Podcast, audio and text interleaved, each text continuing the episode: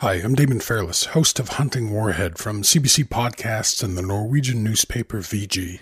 Hunting Warhead follows a global team of police and journalists as they attempt to dismantle a massive network of predators on the dark web. Winner of the grand prize for best investigative reporting at the New York festivals and recommended by The Guardian, Vulture, and the Globe and Mail, you can find Hunting Warhead on CBC Listen or wherever you get your podcasts. This is a CBC podcast. Hi, I'm Dr. Brian Goldman. Welcome to The Dose. I'm guessing it's been two years since many of you last saw your family doctor in person. The pandemic is waning and people have started making appointments. So this week we're asking I haven't had my regular checkup since before the pandemic. What should I ask my doctor? Hi, Peter. Welcome to The Dose. Thanks very much, Brian. Um, so I, am just curious how, you know, after two years of the pandemic, how challenging is it to get patients to break the virtual habit and come see you in person? Yeah, it's very difficult. A lot of them want to come in. Some of them are afraid to come in, uh, but we're opening up, and sometimes we have enough slots, sometimes we don't. So therefore, we're dealing with this juggling act as we're uh, opening back up. So, you know, we're going to want to hear why, you know, why there's so much juggling and working through the backlog of checkup type visits and what uh, patients should be looking for when they talk to the doctor in a moment. But before we begin, can you give us a hi, my name is, tell us what you do and where you do it? Just ad lib. Yeah, so I'm, I'm Peter Lin. I'm a family doctor by training. I'm also one of the directors of the Canadian Heart Research Center, and I get to hang out with you and CBC sometimes and report on health issues. Uh, so it's been a lot of fun, and it's been challenging over the last two years, that's for sure. Yeah, uh, you and you have done yeoman service as a house doctor to uh, CBC radio stations right across the country. In addition to being a superb family doctor, so so you have the gift of communication, and you're an expert on the things we're going to be asking you about. So, I'm an emergency physician, not a family doctor. Where do you recommend people begin if they haven't been to their doctors throughout the pandemic? Yeah, I think it's time to do a checkup in the sense that there's a lot of diseases still going on. So if you have diabetes, high blood pressure, all of those things need some fine tuning. But I think there's going to be too many people coming in at once. So I often look at it as who's closest to the cliff edge, you know, who's the one that we have to pull back from the cliff edge. So if you have a pain or a lump or anything like that, let's get those things checked out now. I know that we've been putting it off, but those are the things that we want to see right away.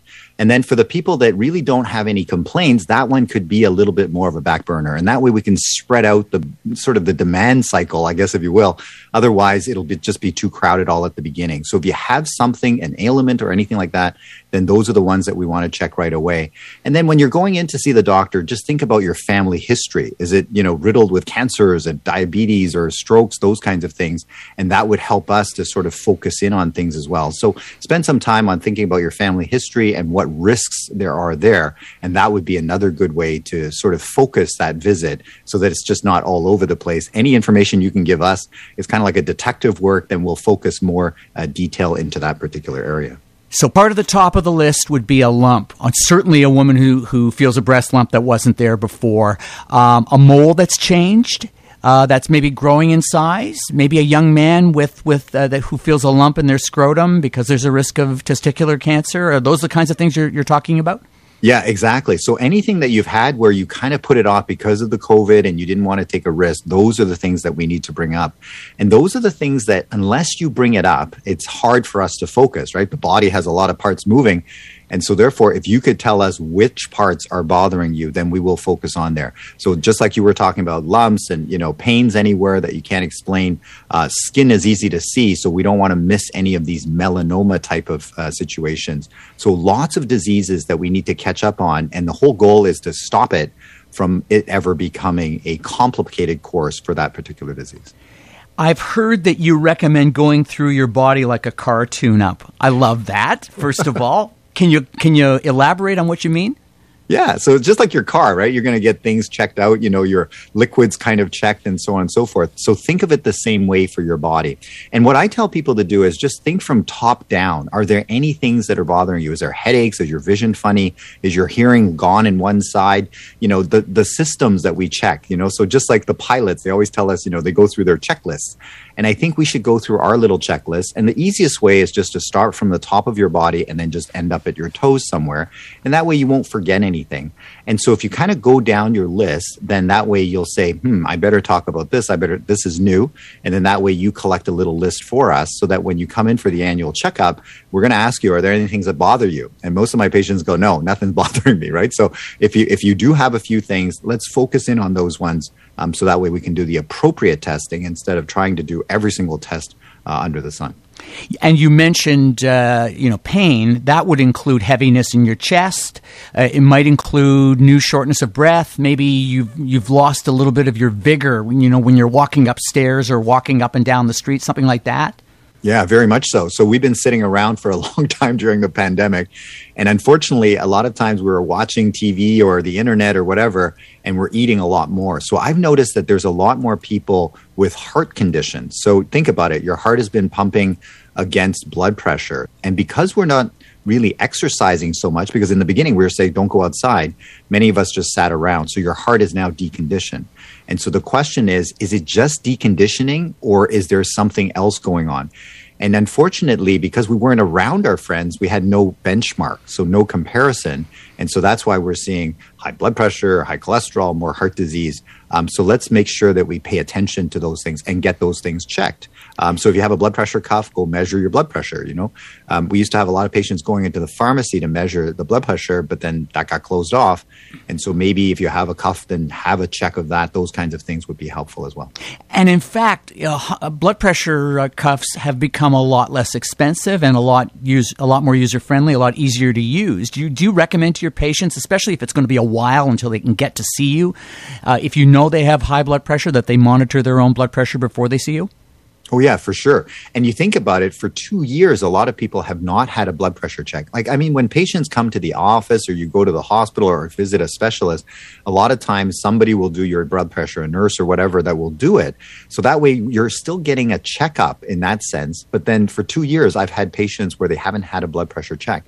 So if you have a blood pressure monitor or anything like that, that would be useful. And like you said, if there is a long wait to see your doctor, let's go and check those things that you can. So, you know, I remember my dad when when he was around, he he had a blood pressure cuff. We got him one for his blood pressure, and everybody that visited him, he would do the blood pressure on them. So he was like the blood pressure central of the whole neighborhood, and so everybody knew their blood pressure once they left their place, uh, and so that's something very useful. So he was the neighborhood blood pressure guy, um, and I've also told people that if let's say you've got symptoms like I'm peeing a lot and I'm drinking a lot and I'm kind of thirsty, well, that kind of sounds like high sugar or diabetes.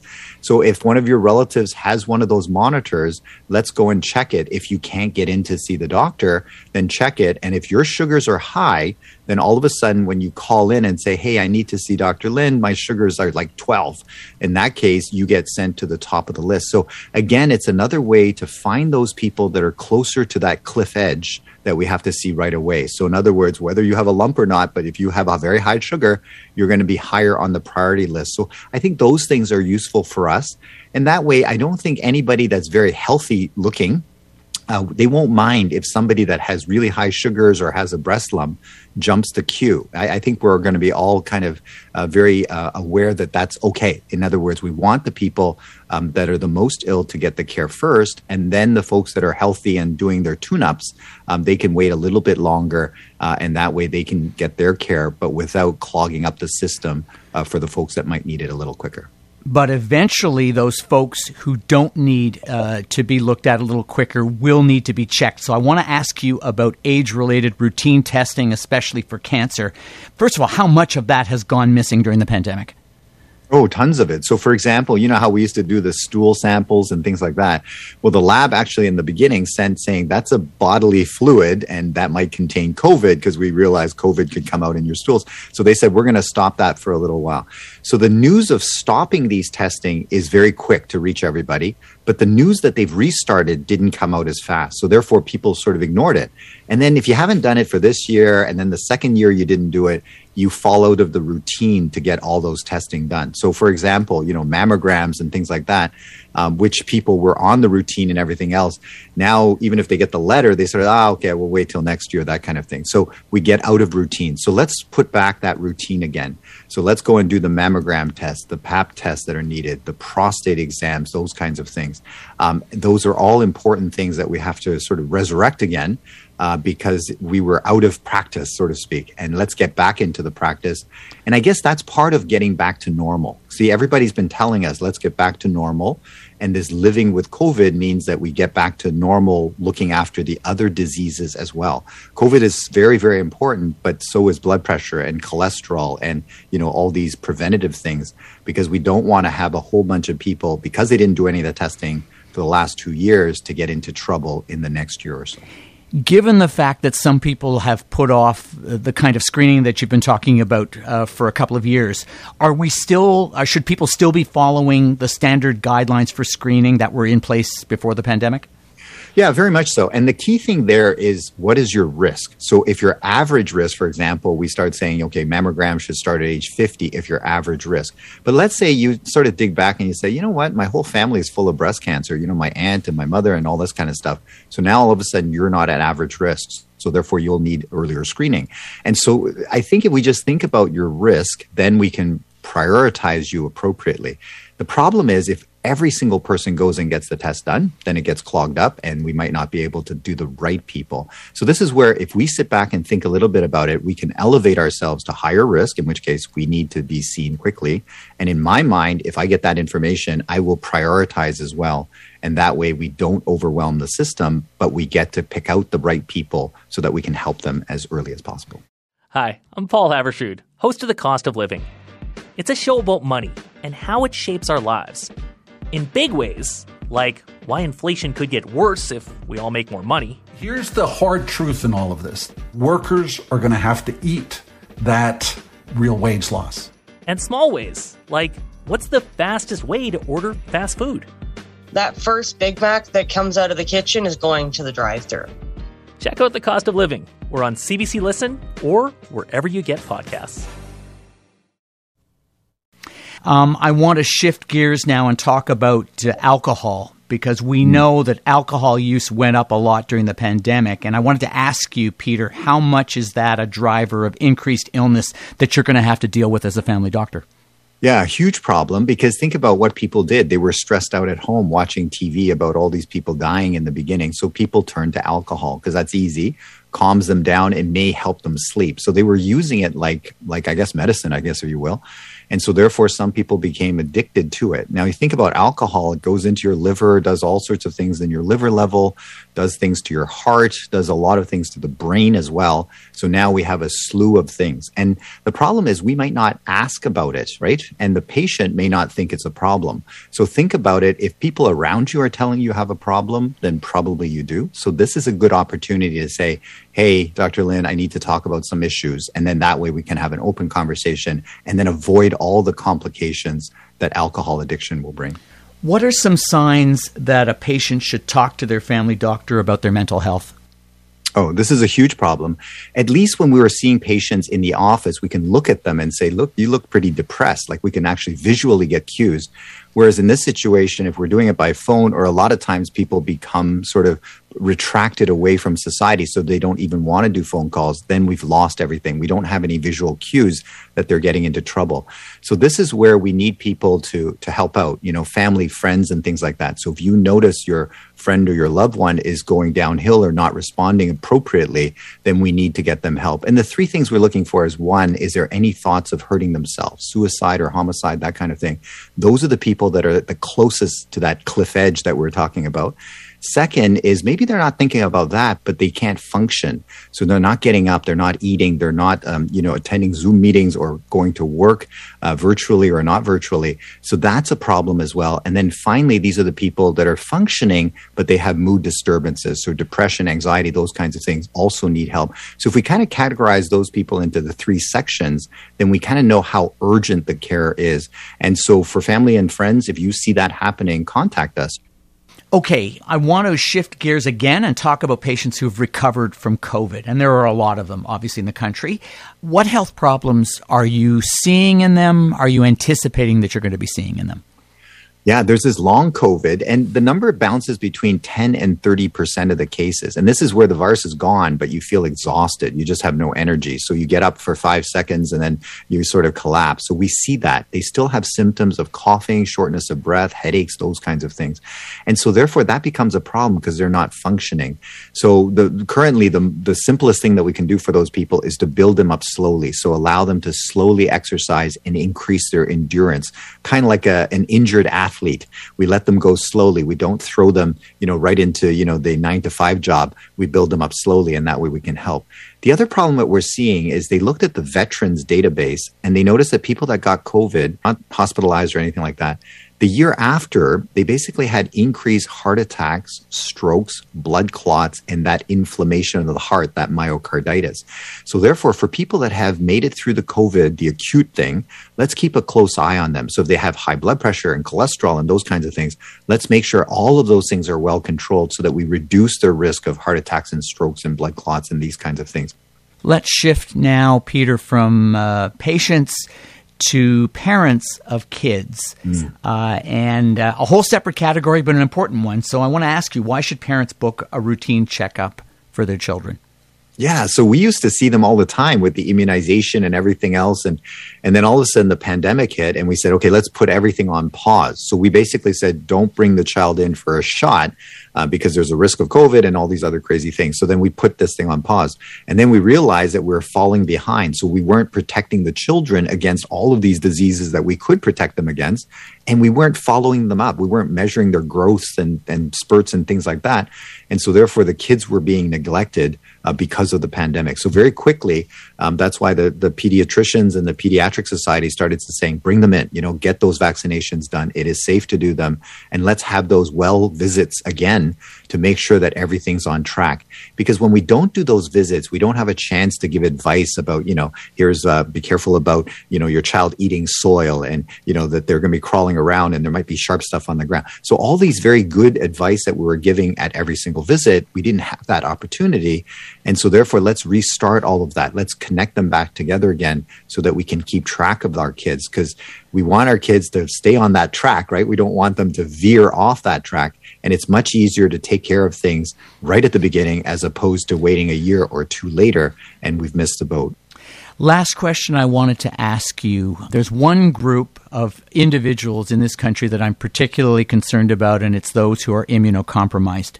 Because, you know, in addition to being immunocompromised and they've gone through this, this, this, this pandemic, they may be the most reluctant to make an in person appointment with their family doctor. What are you most worried about in immunocompromised patients who may or may not be willing to come to the office? Yeah, they are the highest risk people, right, in terms of getting infection. And that's, I think that's what they're hearing because every single time we hear about COVID, the immunocompromised, they might not make the antibodies and so on and so forth but they are also the most complicated patients that might need that in person visit, right? So, in other words, when we talk on the phone, we're just dealing with one issue. But when I see somebody, like, you know, my eyes are going all over the place. I, I see, I see their eyes, I see their skin color, I see their hands. Oh, they're shaking. And look, their gait is really bad. They're not very stable. So, all of those things I cannot pick up on a phone call, for example. So, that's why these in person visits are very useful because observation, we can see a whole lot of stuff. As physicians uh, and as nurse practitioners, we're basically trained to recognize patterns. So we're pattern recognizing people, right? So once we see this pattern, this is this condition.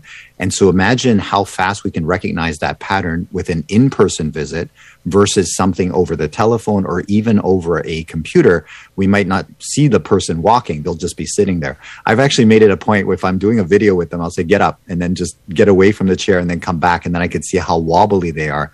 Whereas I don't really need to do that in an in person visit. I just watch how they walk into the room, how they sit down. And all of a sudden, I already know whether they have strength enough to get on and off the toilet. Are they going to fall off the toilet? All of that just happens automatically. And we lose that if we don't have those in person visits. Having said that, we want to make sure that patients are feeling comfortable. So when I see my immunocompromised patients, I got two masks on, I got a face shield. So that way they know that when I come close to them, I'm not going to be breathing viruses on them. And we try to make sure that there's nobody else in the waiting room. So that way they come directly into the office and that makes them feel more comfortable. And I actually explain all of that and have our staff explain that. So that way their, their sense of anxiety is now calmed down. And after that, they said, "Oh, I don't mind coming and doing this at all," because they they need the interaction as well, and they actually appreciate those uh, live in person visits.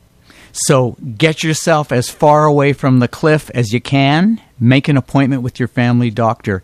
Uh, Peter Lin, you are a fund of amazing advice, and I want to thank you for speaking with me on the dose.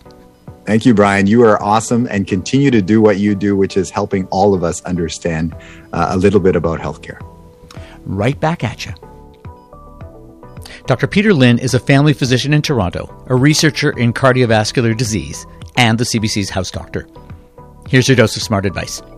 As the pandemic wanes, a lot of people will be clamoring to see their doctor or nurse practitioner, which means demand for appointments will be heavy. At the same time, you may have accumulated some health issues that need to be addressed. The first priority is to pull yourself back from the cliff. Make an appointment now for worrisome things like you've felt a lump, noticed that a mole is changing, or have abnormal bleeding. Same goes for concerning symptoms like chest discomfort, headache, and shortness of breath. The second priority is to take care of cancer and other screening, like regular mammograms, PSA testing for prostate cancer, and colonoscopy. Know your own risk profile. The more risk factors you have for cancer, things like a strong family history, the more urgent it is to get screened.